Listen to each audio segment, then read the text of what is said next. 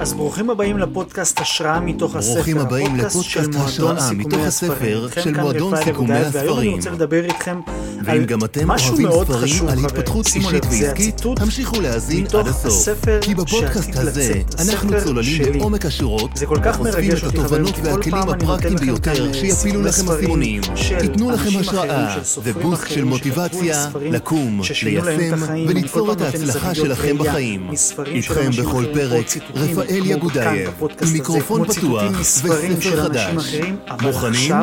יוצאים אני לדרך. רוצה לחלוק איתכם לראשונה את הידיעה, קודם כל שאני גם עובד על ספר, לספר אני קורא להוציא לאור את השליחות שלך, ויש איזשהו ציטוט שבאמת חברים, זה ציטוט שבאמת יכול לעזור לכל אחד ואחת להעצים את עצמו, להעריך את עצמו יותר, לתת לעצמו יותר ממה שהעולם כבר נותן לנו, כי השפע הוא קיים סביבנו. אם אנחנו מסתכלים על כל הבריאה, אז עצם ההגדרה הזו שמגדירה מהו אלוהים, כן? אה, זה כל השפע. כי אלוהים בא להיטיב עם נבראיו. אם הוא בא להיטיב עם נבראיו, המשמעות עצמה של האלוהים זה השפע. ולכן, אני חושב, בתפיסה האישית שלי, כן? שכל העולם נועד בשבילנו, בשביל שנוכל להשתמש בו. אז נשאלת השאלה, אם אני כבר אומר את הדברים האלה, למה אנשים עדיין מרגישים סובלים? למה אנשים עדיין מרגישים לא מרוצים ממקום העבודה שלהם, מהזוגיות, מהחיים שלהם, מה- מהמשקל שלהם, מהמראה שלהם? אז בציטוט שאני הולך להקריא לכם בעוד כמה רגעים, יש את התובנה הזו שלי שינתה את החיים הלכה למעשה, בגלל זה גם uh, החלטתי להכניס אותו לחלק מהספר. יש לי ציטוטים שאני כתבתי במשך ארבע שנים, uh, המון השראות, המון חוויות שחוויתי במהלך כל ההתפתחות שלי, בין אם זה מהמקום הכי נמוך שאני הייתי במעצר, לבין אם זה כל התהליכי התפתחות אישית שאני עברתי, ועד היום חברים אני כל הזמן כותב ציטוטים ונקודות השראה כאלה שבאות אליי, ואם אנחנו חוזרים לנקודה שהשפע קיים ואנשים עדיין לא מצליחים לקלוט אותו, זה כי המסננת שלהם עמוסה באמונות מגבילות. ועכשיו אני רוצה להקריא לכם את הציטוט שלי. הציטוט הולך ככה: כל אחד מאיתנו הוא מלך. נכון, לפעמים זה לא נראה כך, פשוט כי שכחנו היכן הנחנו את הכתר שלנו. עכשיו כרגיל בואו אני אתן לכם את הפרשנות לציטוט הזה. תראו, אני מאמין שכל אחד מאיתנו הוא מלך. למה אני אומר את זה ככה? כי אנחנו הבנים של אלוהים. אנחנו הבנים של אלוהים. אם אנחנו הבנים של המלך, סימן שאנחנו יכולים לעשות הכל.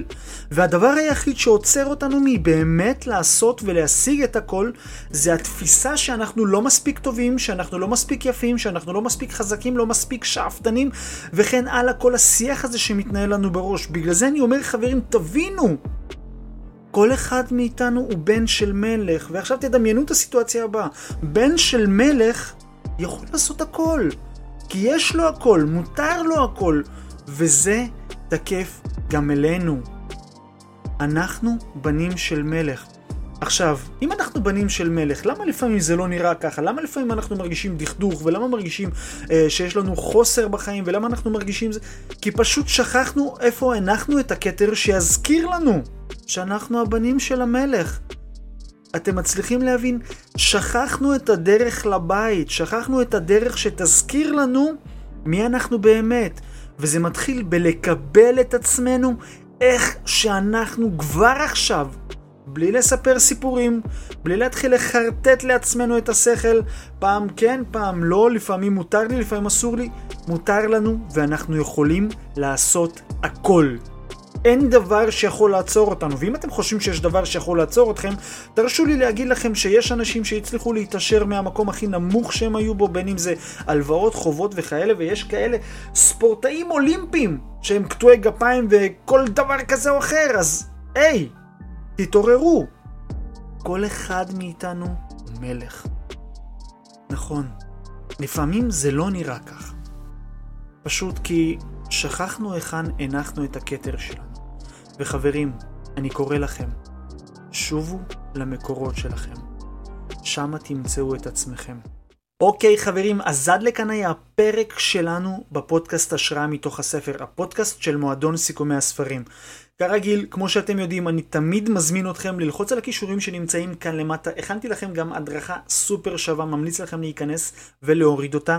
יש לנו כמובן גם את כל הקהילות, בין אם זה הקבוצת וואטסאפ של אה, הפודקאסט שלנו, השראה מתוך הספר, ששם אני מעדכן את כל ההתראות וכל מה שעולה חדש, אני מעלה שם לפני כולם.